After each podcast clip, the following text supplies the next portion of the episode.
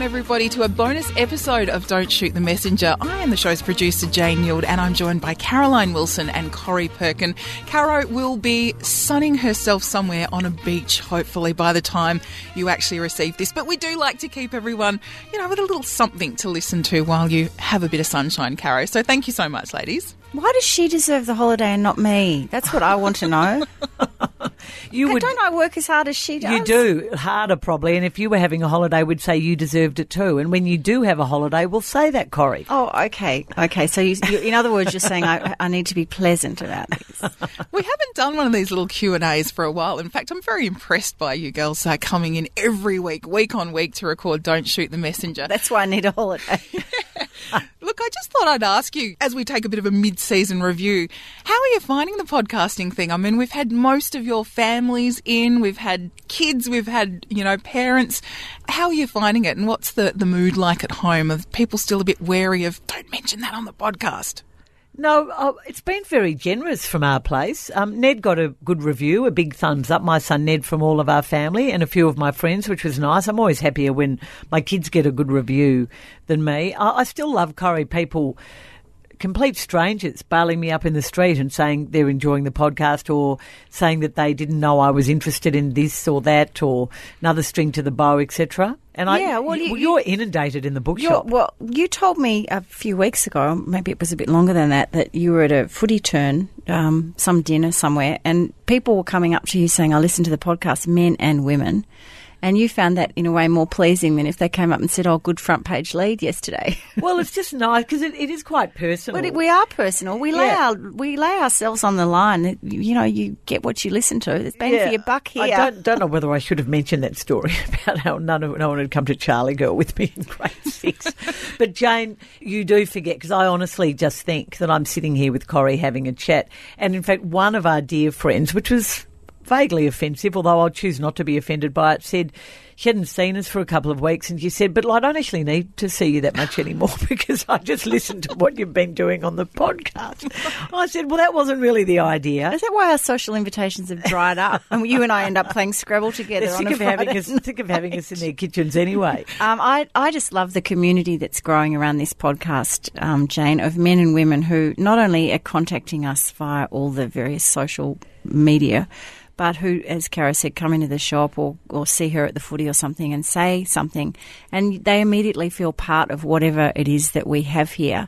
You know, a very inclusive gang of friends, and the gang, thankfully, is getting bigger and bigger. So, um, all power to the pod. And Caro, we mentioned a, a few Q and A's back that you know people I find ask me and say, "Oh, what's she like?" Like there's just this obsession with whether or She's not unpopular. She couldn't find anybody to go to Charlie Girl with.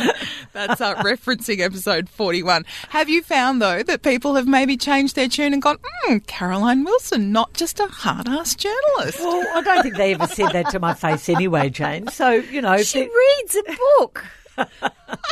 it's like when people come up to you and say, You're much more attractive than on television. And then you think, Well, is that a compliment or not? Or I wouldn't have recognised you from the television. No, I, no one's actually said that sort of thing. But they do are interested in talking about other things now, which is good, which is definitely a good thing. You and Kevin from Geelong, all you do is talk about the podcast. Now you don't talk about footy. We do, and it's, I never thought I'd see the day when Gerard Whateley would. I don't think I'm giving up a intimate secret here. Would text me for my prawn pillows recipe.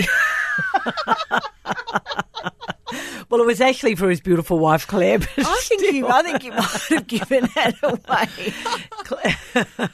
I've had the pleasure of working with Mr. Whateley uh, more recently, and I can actually imagine him whipping up some prawn. pillows. well, I, th- I think it was Claire who wanted the recipe, but even so, I was sort of thrilled that they listened.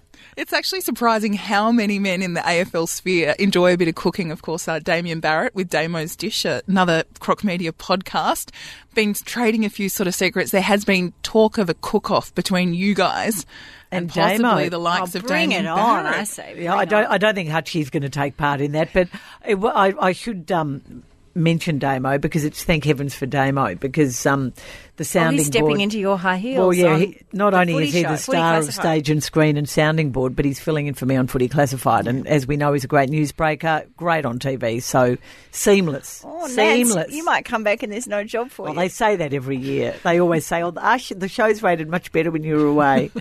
Now, Caro, what makes the perfect holiday for you? Is it absolutely switching off and not looking at your phone, or is it being able to feel connected to the world but also just being in an exquisite new location? Oh, look, oh, gee, Jane, there's so many great places to have a holiday. I must say, I do love that feeling of just being in your bathers all day and then having a shower at the end of the day and just being in a sleeveless dress and never thinking about a jumper, never thinking about a cardigan, certainly having no phone and reading a book every three or four days. That is my ultimate idea of relaxation.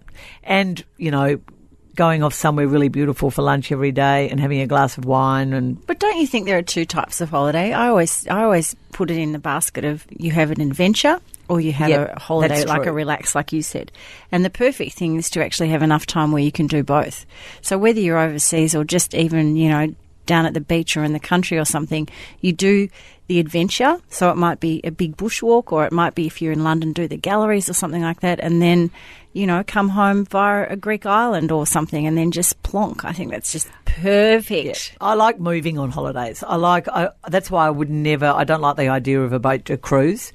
I mean, I, I like going somewhere and getting on a boat by day and going somewhere nice and swimming and having lunch. But I like walking or cycling holidays, I, and I love an element of walking because that's where you really see things. Now, Corrie, I know that you and I have both got holiday envy, as we spoke about in our last I'm episode. over it now. No, I'm, I'm completely, I'm accustomed to it now, Jane. Well, I would love to extend an invitation because um, I have a little house in Ballarat that I, I visit quite frequently, and you're always down there. Can I take you pine mushroom hunting yes, in a forest? please. I did mushrooming last year, and because it was so dry, the actual weekend that we paid our money to go mushrooming, there were hardly any mushrooms. Now- so I'm really keen to I do that. promise I won't poison her, Caro, while you're away, but I do know my way around a, a mushroom and a fungi hunt, so let's do that. And then post images of our amazing risottos for Caro to drool over. I look forward to that. You made. You gave us a great recipe last year Yeah. from your mushroom foraging. That was beautiful. It was yum. Um, I get really anxious about not being able to take my chiropractic pillow on holidays. Caro, is there something that you must take with you on holidays, or am I just completely lame? You're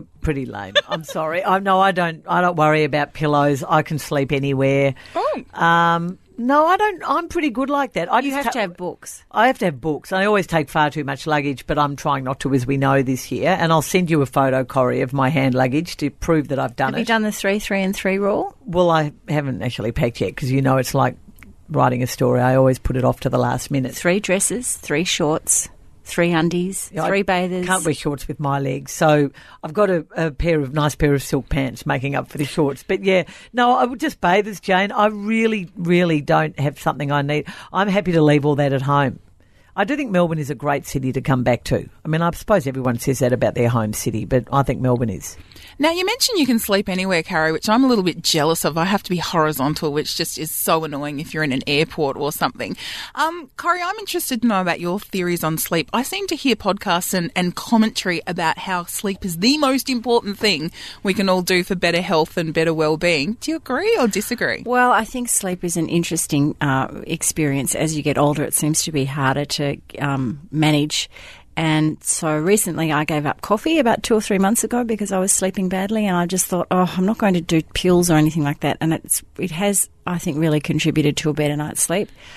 But also a podcast in your in your earphone is incredible, especially if they're dulcet tones. You don't want anything that's too razzy. But um, you know, someone like Philip Adams, Late Night Live, catch up with him, or any of the BBC announcers, um, they'll- they really will put you to sleep in the nicest way. I know Carol and I put people to sleep. people have told us they go to sleep with us. I'm, I'm complimented by that. I am too, but uh, but I think um, I- I just think that really take it take it quietly as you go to bed, and also the other thing is to try and have your electronic devices away from your bed, which is hard if you want to listen to a podcast, but really try and just not do Instagram, at, you know, at ten o'clock at night. And I've also learnt to set my sleep timer because I have all these true crime podcasts in my podcast feed. I go to sleep, you know, listening to something lovely about food, and then I wake up having nightmares about serial killers because I've left this stupid thing running, and suddenly I'm listening to some hatchet. job. Oh, I reckon books are better for getting back to sleep. No, but you, but a good sometimes Ruth but, Rendell. But or- sometimes you just you want a quieter state than that. You don't want to put the light on, Mm. but you want to take your mind off. I mean, as we've talked about in recent months, you know, we've had lots of business issues and lots of worries, and so I've found that when I'm alone with my thoughts, um, it's the night terrors strike me. So if I actually put on a little podcast and interview, you know, Melvin Bragg talking about, you know, Shakespeare, like, wow, that's beautiful. I'm learning and I'm going to sleep at the same time. Now, we talked a couple of episodes, you know, in, in the recent uh, couple of months about parenting, and you guys have had some great advice for people about raising daughters and raising sons.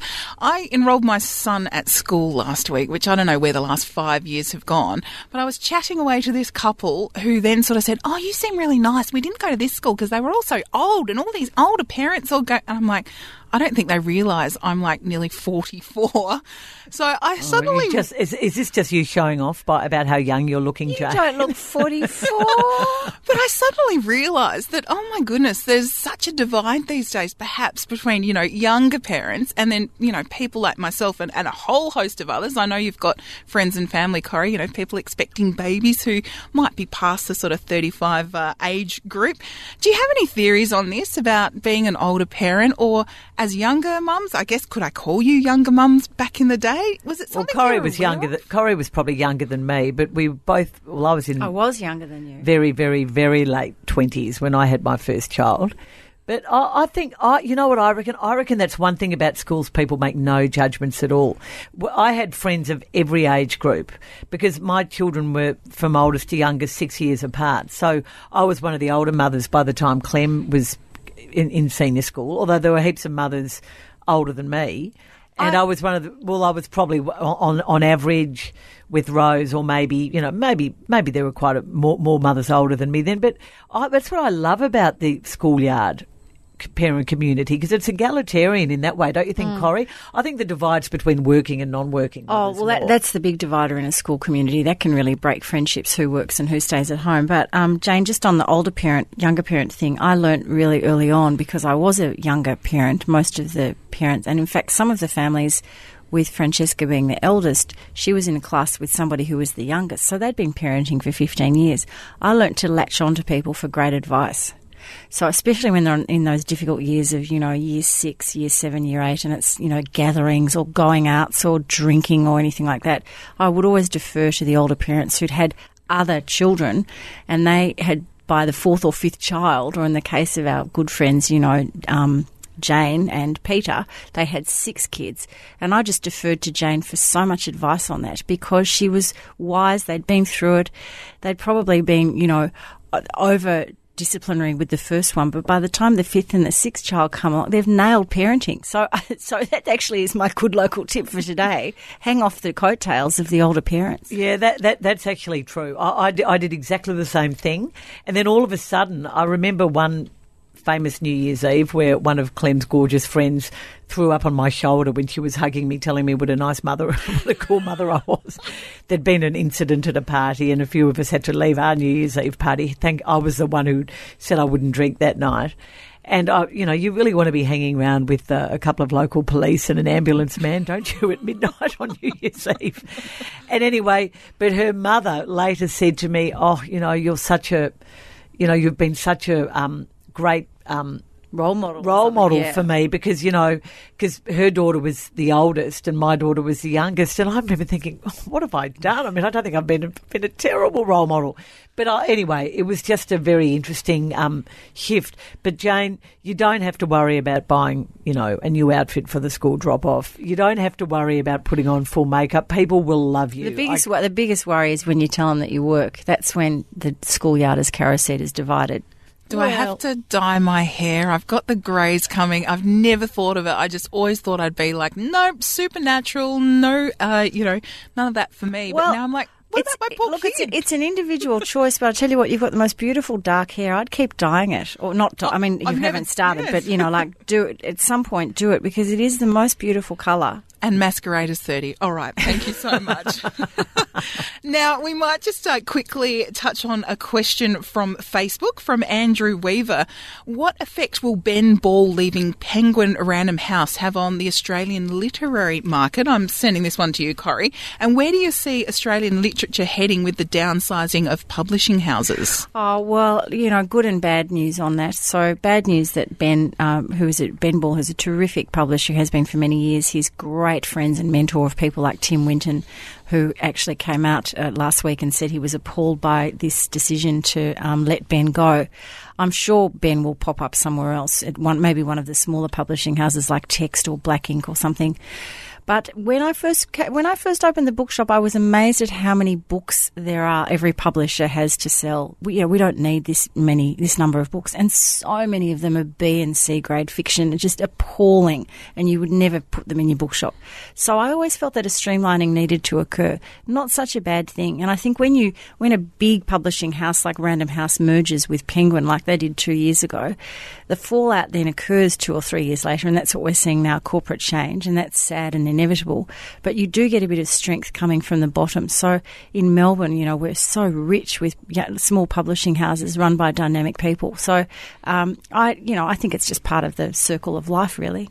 And it was interesting, actually, in uh, in our last episode, you had a book which was self published by Alawulf Tasker about the lake house. Do you see more of that happening, where it's the same as podcasts and people able to actually publish themselves? There is a bit, but it's also little publishing houses taking on uh, adventures. Like, well, not not in that case because that was self published, but um, you know they're having a shot because they they and they'll do a small print run and try and get their margins, and then any capital that they make, they'll reinvest back in their company company. So instead of doing, you know, three books in the first year, they might then do six or eight. So, uh, you know, I think things are looking pretty good in Australian publishing. Now, one for you, Caro. Uh, we'll quickly go through this. Look, people can find links on our Twitter feed. A lot of people pinged us with an article link by Sam Lane, Samantha Lane, I think originally published on The Guardian, uh, with the byline, A boil burst. The AFL's population of senior female coaches goes extinct, with initial fears the AFLW has created for women, was created for women to play in and men to manage are deepening. Did you um, see this article, Carol? And do you have any thoughts about this? We have. I did. Well, actually, I, I, wrote a similar column um, a few, oh, probably about a month ago. And in fact, Sam spoke to me before she then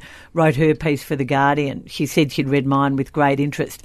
Um, mine was looking at four key planks of the AFLW when it was set up. One of them was Bec Goddard, the premiership coach of the inaugural Premiership team, Adelaide, and then of course there was Meg Hutchins, who had been Collingwood's first woman football manager, brought in by Graeme Allan, and you know, of course, he'd come in to run that team's footy operation, so they said, but that was another story.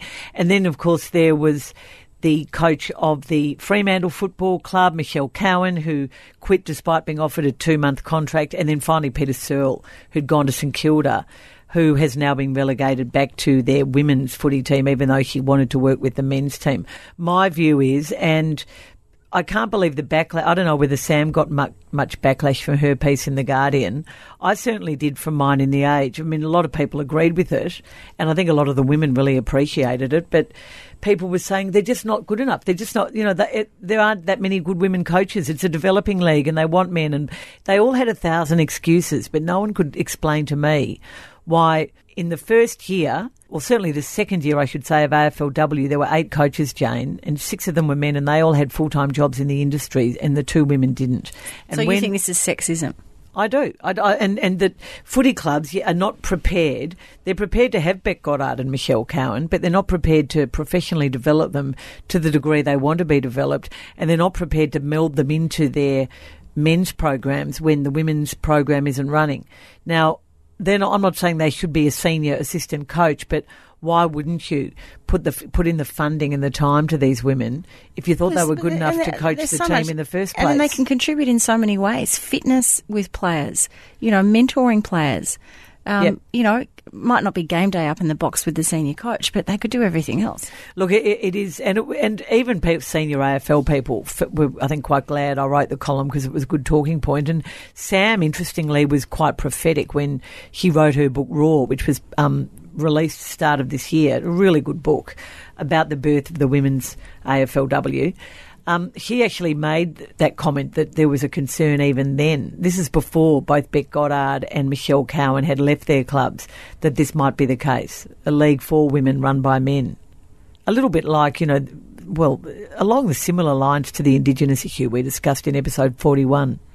So where do we go from here? Like, is it just people like yourself and Sam calling out this culture that's going to move it forward, or should we actually have some sort of, you know, proper pathway set in place? Well, we, we I never, think again we need to make sure that women are part of. There has to be a certain amount of women working in every program. Carlton absolutely dedicated um, their new coaching search by saying they'd probably get a male coach, but they wanted a woman football manager who is female.